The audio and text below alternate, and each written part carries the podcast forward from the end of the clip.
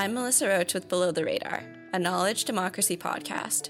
Below the Radar is recorded on the territories of the Musqueam, Squamish, and Tsleil-Waututh peoples. On this episode of Below the Radar, our host Am Johal talks with Kevin Bruyneel about his new book, Settler Memory The Disavowal of Indigeneity and the Politics of Race in the United States. We hope you enjoy the episode.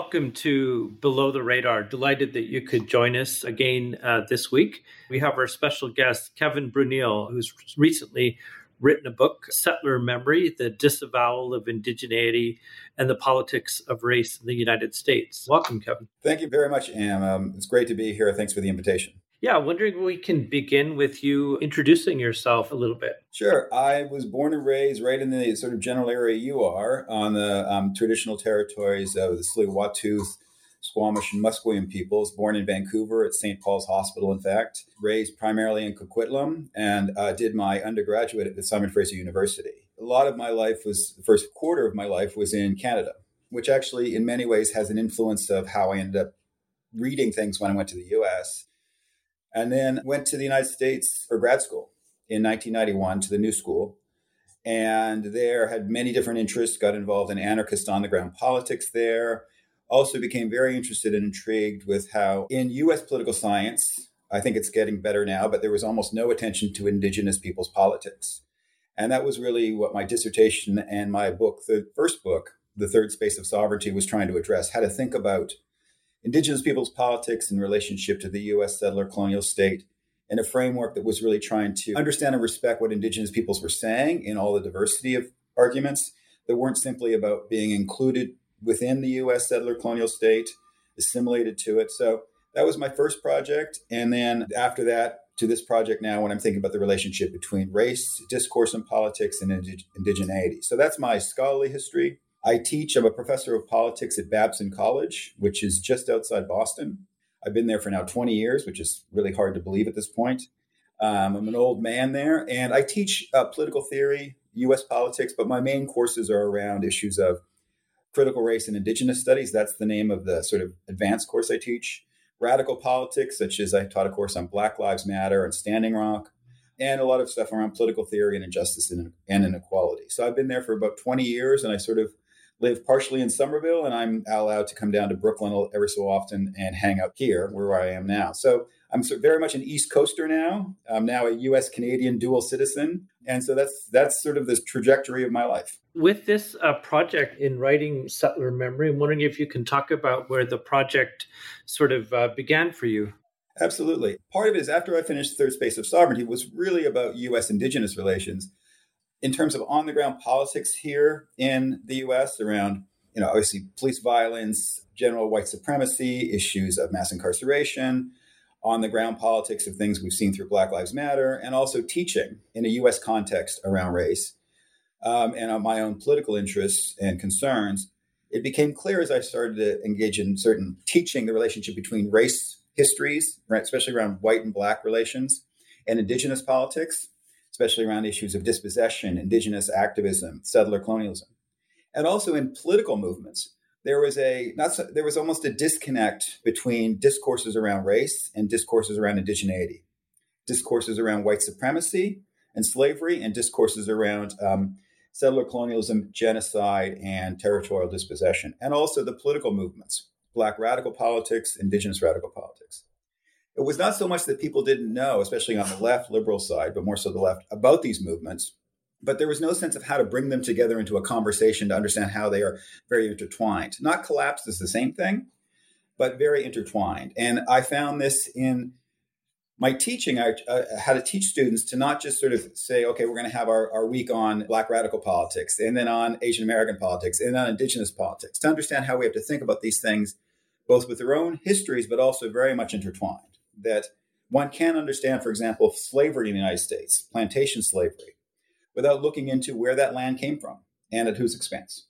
We can't just talk about labor. Well, we need to talk about labor, but we also have to talk about land and the relationship between them. So part of it became out of this project to understand one is how sort of more on the right, the conservative side thinks about this, but I was just as intrigued on the left and liberal side those who are potential allies and comrades, both historically and today, and the way in which I say that some of the people who I've learned the most from, in terms of frameworks, in terms of theories around race, uh, W.E.B. Du Bois, James Baldwin, who I would not could not think about the world the way I do without them.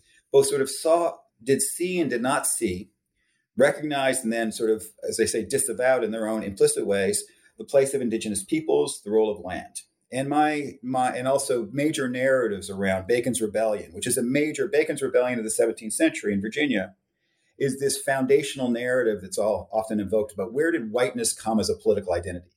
How was race used to divide classes when we had the opportunity for a cross-racial class coalition where the working class works together against the elites and race becomes a way in which people are divided along racial lines instead of being united along class lines. Bacon's Rebellion is often the foundational narrative we teach our students. This is how race comes to have a political meaning that divides people who should be working together in solidarity, we would hope. And the background of that story is, is involves settler colonial attacks on indigenous peoples and land. And that's part of this narrative is always there, but is never incorporated into the meaning of what we take out of this moment. Um, about not just whiteness, but white settler identity, not just about labor and class, but also land and dispossession. Similarly, the Reconstruction era and the post Civil War, when we had this opportunity for, we would hope, building a more politically and economically just society that collapsed and, and it fell apart. And W.E.B. Du Bois thankfully narrates this for us. Land is many ways central to Du Bois's own vision of what would mean for a more economically free society for African Americans, understandably but the place of where that land comes from and even the relationship to land and of course indigenous people is in the background or not there and you know somebody like baldwin who i think is very obviously is is defining figure in terms of thinking about race and the american failures of the american national project has many moments which he very much invokes conquest and colonialism and violence against indigenous people at some points very prescient and very observant and brilliant at other points he sort of brackets indigenous peoples and these are all fascinating figures. And my, my concern is not so much to critique them, they've given us so much, but we are inheritors of the Du Boisian framework of Black Reconstruction, of thinking through this, of the relationship between, between Black radical politics and Marxism, right? We are the inheritors of Baldwin. And so, as we go back and reread them and reproduce their frameworks, I want to make sure that we are not disavowing the place of indigeneity and the role of dispossession and settler colonialism as we are engaging in trying to figure out what does white supremacy mean? What does anti-blackness mean? If we're trying to think about radical reconstruction projects along the lines of race, class, gender, indigeneity, we have to think about the relationship between labor and land. And I think part of the project is to not just say, well, there's these two narratives that need to be sort of understood in relationship to each other, but they shape one another. And I want to say, white supremacy is what really white settler supremacy. And I'm bringing building upon somebody like Aileen Moreton-Robinson, whose great book about the white possessive really shapes a lot of my way to think about what whiteness means in relationship to capitalism, racial capitalism, and colonial capitalism. I don't think I'm creating something completely brand new. I'm trying to build upon discourses and also engage with, I think, key frameworks and historical moments that I call major political memories, like around Bacon's Rebellion, like around Reconstruction, and major thinkers that we all should read Du Bois, Baldwin. And then the latter part of the project or the chapters are on work I've done before on the sports team name issue, you know, the Washington football team name, the Cleveland team name, stuff like that, in which there's some progress being made in getting rid of these names. A lot of the discourse around those have to do with the fact that these names are racist, which is true, but they're also colonialist. They're about appropriation. They're about a reaffirming a form of genocide and elimination of indigenous peoples. I mean, there's a reason why you have these names after indigenous peoples and not other minority groups who are dealt with in other ways in terms of oppression and violence. But there's something about the appropriation and signification of indigeneity that needs to be understood as not only about racism, although that too, but also colonialism. So I reread it in that way. And another chapter, because if you're a political scientist in 2020 writing a book, you are obligated to write about Trump. It's just you have to do it, or else you get kicked out of the field. I have a, a chapter on Trump, which I say it's not the whole answer to Trump, but I think if you're trying to understand some of the complexities of Trumpism, including the fact that Trumpism, and we can see this with different forms of right moves, is certainly white supremacist, but it's also have you actually have a racially diverse group of people who do support Trump. And I think that part of it is a form of celebration of conquest and colonialism and xenophobia that I think you have to under, understand Trump's own and also Trumpist the, the Trumpist perspective that is actually not just sort of disavowing and apologetic in some sort of like liberal way about the history of colonialism, but actually celebrates it. Trump openly celebrates conquest and the domination of lands and peoples. And I think that's a part of, and also this very much connects to extractive capitalism, to the relationship and his support of Israeli settler colonial expansion, the role of the borders and violence against migrants. I think this is this is racist, colonialist, capitalist, imperialist. I think it's also very much settler colonialist and about the celebration of conquest. So I try to offer a way to read through Trump through my perspective. And then the conclusion, and a lot of the way in which I'm building upon how do we get out of this and how do we imagine better worlds, builds upon indigenous and black activism, working sometimes in tandem, sometimes not in tandem, and indigenous and black thinkers like Layli Long Soldier and Kim Tallbear, Christina Sharpe, Cedric Robinson, Leanne Simpson. I try to offer ways, other ways in which my readers can say, where do we look for images of how to bring together Black and Indigenous radical visions for everybody? Part of my opening is also to very much signal to white lefties that we have an, we have an implication in this as not just allies, but actually understanding that the fate and the, the impact of settler colonialism and white supremacy and capitalism is bad for everybody, us too. Maybe not to the same degree and tension immediately, but this is all going to be bad for all of us too. And we have an we have an obligation to be involved in trying to abolish settler colonialism, white supremacy, and capitalism, and build a better world. We're not really engaging with the relationship between different forms of struggles. Um, for example, you know, in terms of police violence, which we know is at a higher percentage targeted towards Black and Latinx people, but also an even higher percentage towards Indigenous people. And this is not an oppression Olympics. It is to say, how do we understand police violence, the carceral state, in terms of the relationship between two, race and colonialism? And I think understanding that is not only just being inclusive and stirring everybody in, but it's understanding like the intense sort of mission and power of the carceral state around land, around labor. And if I think we're not addressing indigeneity, indigenous people's experiences and politics and claims, and settler colonialism, we're actually not seeing the oppressive power, but also I think the openings for resistance of the carceral state, of the settler state. We're not seeing the full picture or a fuller picture. I don't claim to give the full picture, but a fuller picture. And when you think about struggles over, you know, I mentioned team names, but over statues, over the names of universities, they, that may seem like merely symbolic. But I think actually it's people struggling over the meaning of the past for the present and trying to define what sort of past and our, our memory of it is going to define how we collectively articulate what matters to us today and how we move forward. So I, you know, I'm all for knocking down, you know, Gassy Jack. And I think part of it is then then we're trying to say that memory is not we're not erasing the history of it, but we're trying to say that that does not articulate what we hope to be our vision of community, of care for one another, and a liberating future. And I think those are struggles over a politics of memory, not just history, which history is like we get all the facts straight, but the facts don't speak for themselves. People do and struggle. And I think the politics of memory are a key part of political struggle. And I want to sort of center on that. So, the name of the book, Settler Memory, I'm wondering if you could speak a little bit to how you define it in the book. Settler memory is not so much a forgetting of indigenous peoples in conquest and colonialism. There's certainly a, a great, significant part of the say white majority or the say I'll say the US national majority I'm more familiar with that is incredibly ignorant. Like so I'm not saying there's not a lot of ignorance out there. But what I'm really intrigued with is the way in which indigenous peoples histories sometimes in very caricature form, settler colonialism, are both sort of signaled and present in the larger discourse, the memory of, say, this nation of the US at the one time. So it's not completely forgotten, but also disavowed as having anything to do with the present. So settler memory I see is actually just deeply constitutive of, in fact, and I focus on the US, but I'm happy to talk about Canada, deeply constitutive of a US, of an American settler identity, of both seeing or recognizing or in some way acknowledging the history of indigenous peoples and colonialism, and then disavowing the active presence of settler colonialism and indigenous politics today or in the contemporary period.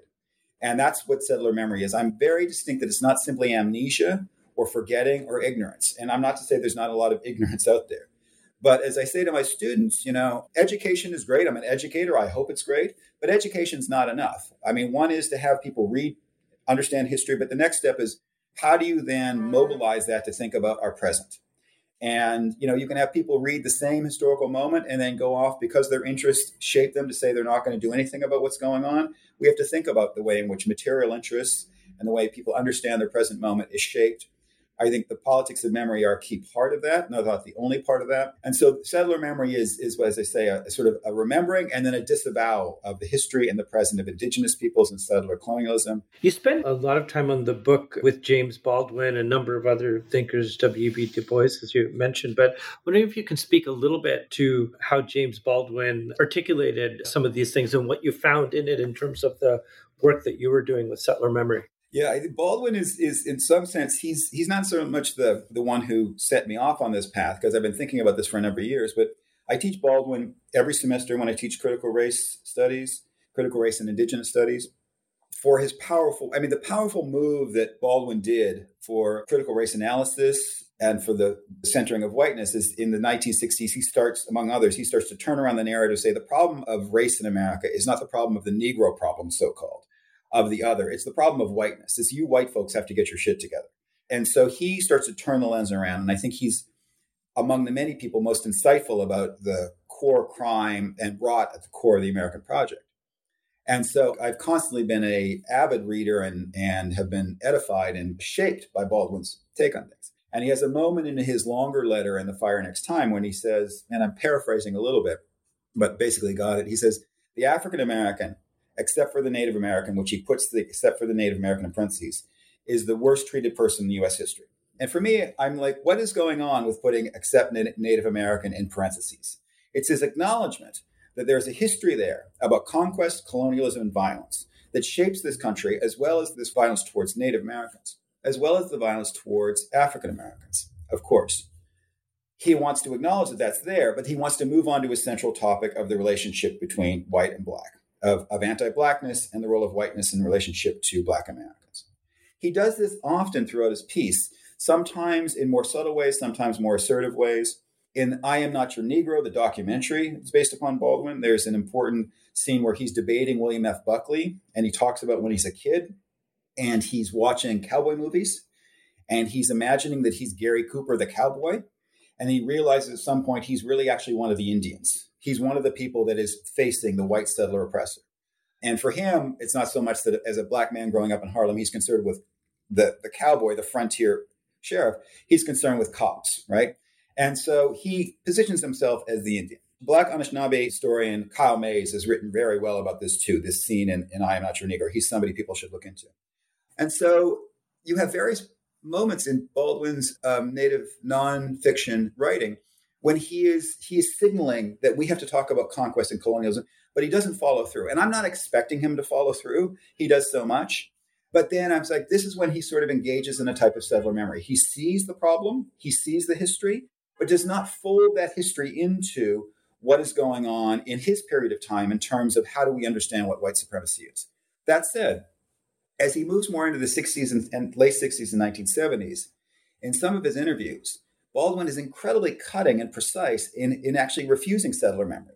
At one point, he talks about how Native Americans are the ones who, who have paid the price for expansion, paid the price for every, for every inch of, of the frontier that's claimed, for the violence. And he connects contemporary movements of his time, 70s, around Wounded Knee, around Alcatraz, around the American Indian movement, Red Power, to what's going on with Black Power. He makes these connections. And there, Baldwin very insightfully, is refusing settler memory. He's, he's connecting the past of colonialism, the violence towards Native Americans, to the contemporary movement of Black Power and Red Power in, in his time in the 70s. And so he's a fascinating figure for me because he's so insightful, but like anybody has his blind spots. At some point, he's sort of seeing in the history of conquest. He's he's naming it as as bad or worse than how African Americans were treated. So he's seeing this relationship but his project is not that. So he's he's sort of signaling it, literally putting it in brackets, and then moving on to his central topic. And at other points, especially a little later in his his interviews, and it's primarily his interviews, he's actually trying to bring this history together of conquest, of enslavement, of dispossession, of anti-blackness, of genocidal approaches and treatment of indigenous people, bring them together to actually shape and point to contemporary politics in his time of black and red power. So I, I see him as somebody who both who both actually does engage in reproducing settler memory at certain points in his his writing and his interviews, and then refuses it. He he refuses to say no. We have to look at contemporary black and indigenous radical politics. So for me, he's a fascinating figure. And think about how he's connecting that to how he's seeing the possibilities. Because part of what Baldwin struggled with his whole career, I think, is what do we do with America? Is America a project that can be saved or does have to be like abolished? I'm on the abolishment side but he's like, he's trying to figure out, and I think he says in different points, he's not the only person to say it, can a black man be integrated into a burning house? And the burning house is America. And I think he's trying to struggle with the relationship in the 70s when he's really, you know, Martin Luther King has been murdered, Malcolm X has been murdered, Medgar Evers, it's the 70s, and he's the sort of more optimistic or potentially optimistic Baldwin of the 1960s is sort of dashed by the 1970s. He's pretty pessimistic about the American project. And then you see him I think, starting to address and center not only Black radical politics, as much as he had a complicated relationship to Black radical politics, and Black radical politics had a complicated relationship to him, he's starting to make connections to Indigenous radical politics. And so I think we can, I argue to my students that we can read Baldwin in a, a, race studies course and an indigenous politics course. I think he can inform us of the relationship to it. And I would love if there was one thing that people who read that chapter might get out of it is if you're teach, teaching a Native American studies course or an indigenous politics course, you can see the way in which Baldwin can be part of that conversation. You referred earlier on to kind of the solidarities within indigenous and black studies, but also tensions and, and areas of a continued discussion. I was wondering if you could articulate from your vantage point where those areas lie. And, and and secondly, in terms of the reception of your own work, you know, as a as a white settler, someone from the suburbs, of, of Coquitlam writing in this way, how has your work been received within you know academic and political communities? But also you're in an interesting vantage point because you're also illuminating to settler communities these entanglements and perspectives. And wondering if you could talk about that as well. The book does not sort of emphasize on the tensions as much, although I do articulate, for example, when I position myself, I do want to talk about some sort of popular narratives and approaches within, say, race studies right now, such as Afro pessimism.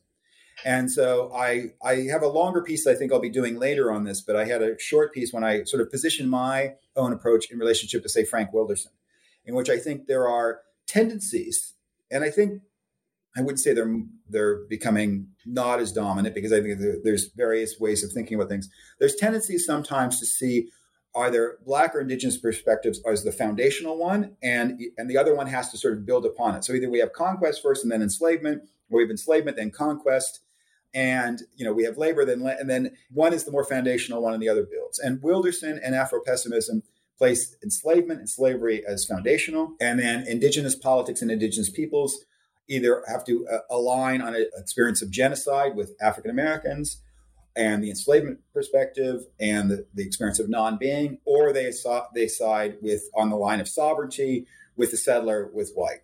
And so indigeneity does not have its own position in terms of its own history of concept of political identity and politics and struggle. You also have indigenous critical theorists, some who will find settler colonialism as foundation and to see anybody who's not native as a settler, right? And I, I, I do say in my piece that I think it's a complicated question. I am, as you say, ancestry of white settlers. I'm a white settler. I am not of any native extraction. I am not making any claims. I am a white settler, a cisgender man. But you do have the notion that, and I do say in the book, like, you know, I don't see black people as settlers because people who have from the legacy of, of enslavement, but also constructed in a white supremacist society, have never been allowed to settle, to be perfectly honest. That's not to say individuals have not bought property, engaged in forms of settlement. Anybody can reproduce forms of, of hierarchical, of oppressive relationships.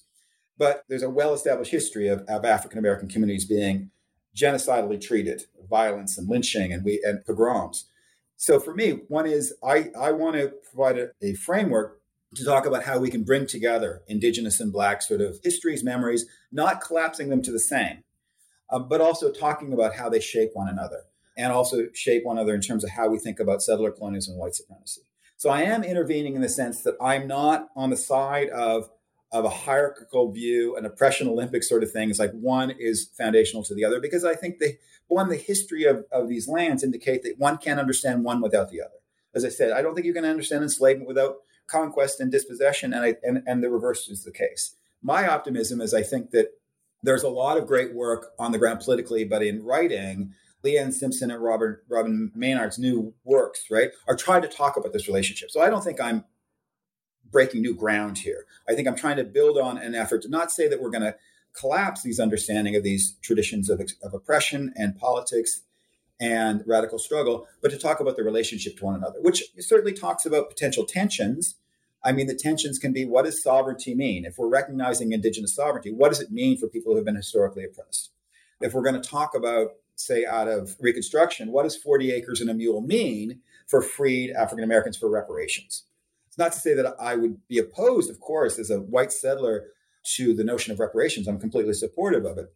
But what does 40 acres and a mule mean? What does the land relations mean? What does labor mean? And I think if we split, split off, one group of people's experience of oppression is around land, and the other around labor, ignores the way in which indigenous people have experienced labor oppression, and also African Americans have experienced violence and dispossession, and their own claims to land and relationships to land. So I'm trying to not, not only in terms of particular people's histories and contemporary politics, but also key conceptual categories in politics, labor, land, not to demarcate them as this is this is the realm of one group of people. For black people, it's about labor. For indigenous people, it's about land. Yes, of course, there's stunning truths there, but also there is an overlap that needs to be addressed. And as we're thinking about our own political imaginaries to be able to grapple with that, there's not going to be easy answers. In terms of my own work, I certainly forefront in the book that I'm a white settler.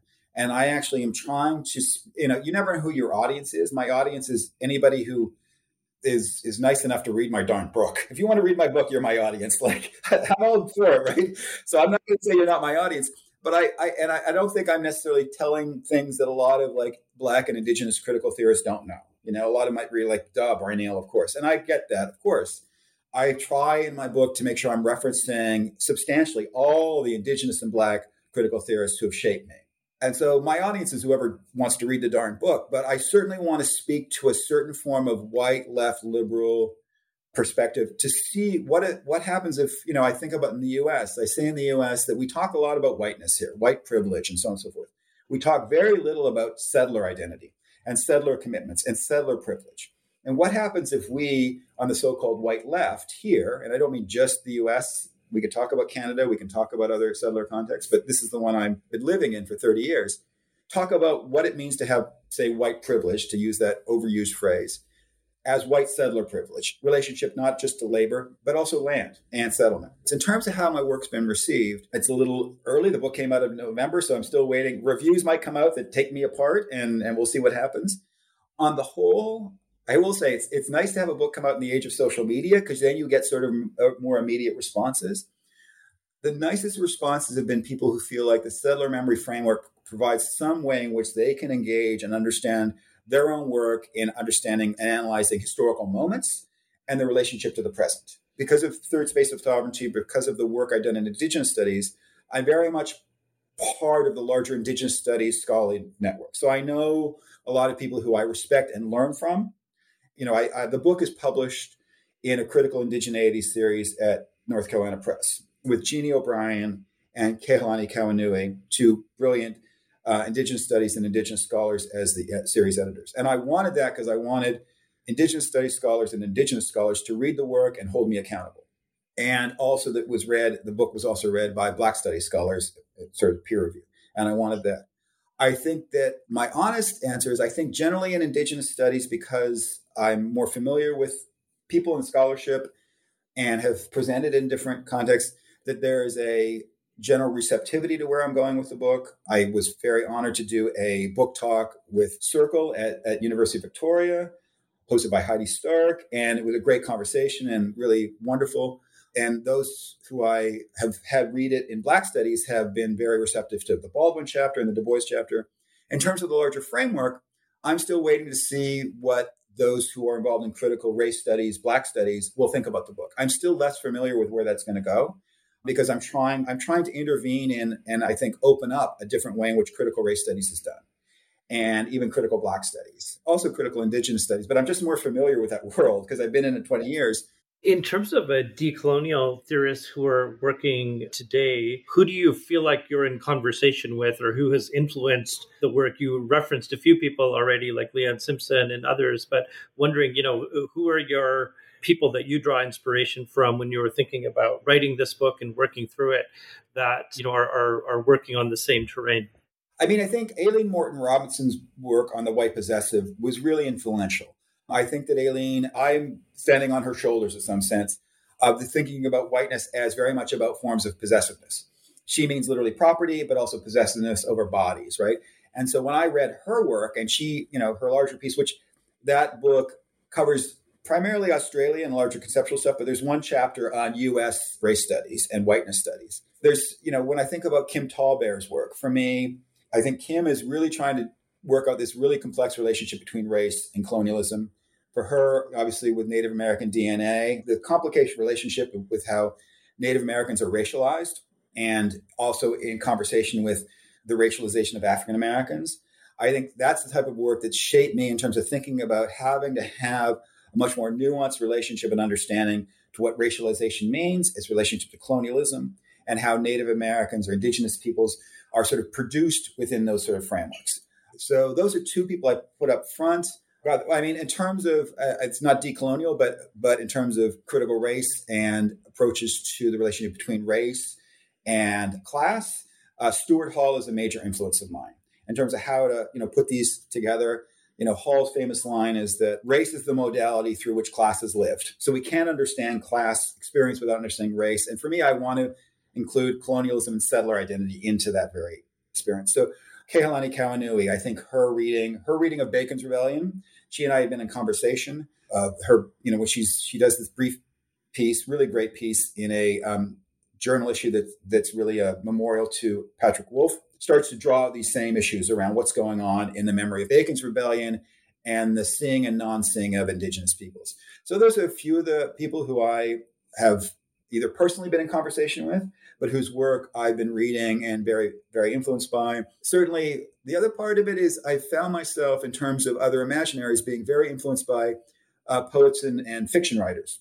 So, Layli Long Soldier, Oglala Lakota poet, whose collection Whereas I think is just brilliant. And for me, I kept coming back to her work. I'm the least poetically inclined person you'll ever meet.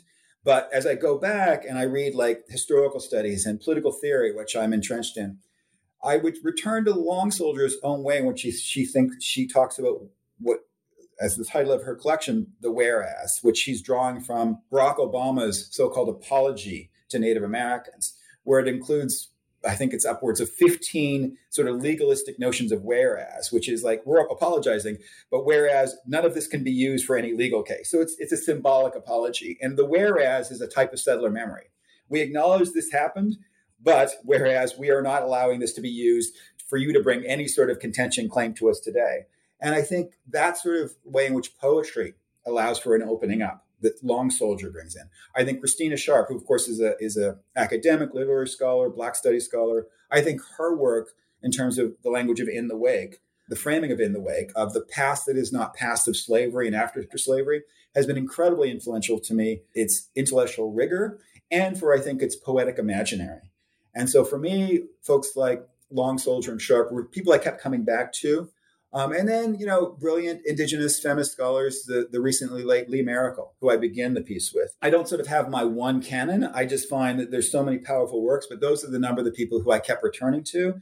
And the shame of the book, or there's a lot of people who I was influenced by that didn't end up in the book, and some people don't end up in the narrative who deeply shaped. And I think about somebody else like Jodi Byrd. Jodi is like maybe cited one or two times, and that's not because she's not she doesn't shape the way I think about it. It's just the way the narratives are written and I put it together. But Jodi's way in which she tries to, I think we're in the same page in many ways. I mean, I think she's smarter than I am, so she puts it better about this relationship between Black and Indigenous experiences and the positioning in terms of race and colonialism. But Jodi's work incredibly influ- influential to me. So those are a number of the people who I go back to when I'm trying to recenter myself to figure out if I'm off track and to think, you know, that I, not that I agree with every word they say, nor they would with me, but certainly people who I've learned a lot from in terms of the the notion of standing on the shoulders of like really smart people to do your work. Those are some of the people's whose shoulders I'm standing on, and I'm hoping I'm not putting too much pressure on them.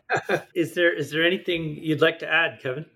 The only thing I, would say is sort of my future work. I'm looking into stuff on racial capitalism. I'm actually writing. I'm part of a project on campuses and colonialism that is hosted by University of North Carolina, I think, but also Melinda Maynor Lowery, Steve Kantrowitz, and Alyssa Mount Pleasant. And we're have we're eventually there's going to be a volume kind of coming out of it. And my my my I said earlier that I'd written a much longer piece on on Afro pessimism and Frank Wilderson and what I see to the problematic positioning of indigeneity. I had to cut most of that out of the book because I had to focus what I want to say. But that larger argument is going to hopefully be part of that collection. Thank you so much for joining us on Below the Radar. Uh, thank you so much, Am. It's really an honor to be on the uh, podcast.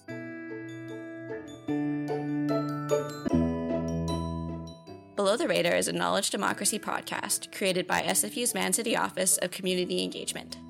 Thanks for listening to our conversation with Kevin Bruyneel. Head to the show notes as always to find links to the resources mentioned by Kevin and to the full transcript of this episode. If you like our show, hit subscribe to make sure you never miss an episode. Thanks again, and we'll see you next time on Below the Radar.